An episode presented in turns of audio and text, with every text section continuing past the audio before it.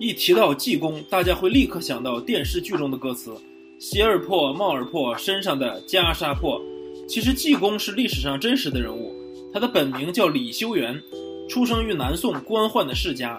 他虽然皈依佛门，但是不受礼法的约束，依然好喝酒吃肉。许多人都不满他的行径，甚至对他嗤之以鼻。但是他的师傅慧远却慧眼识英，反而力挺道济。他貌似疯癫。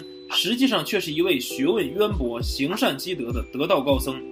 他长期生活在民间最基层，体味人间疾苦，治病行医，打抱不平，伸张正义。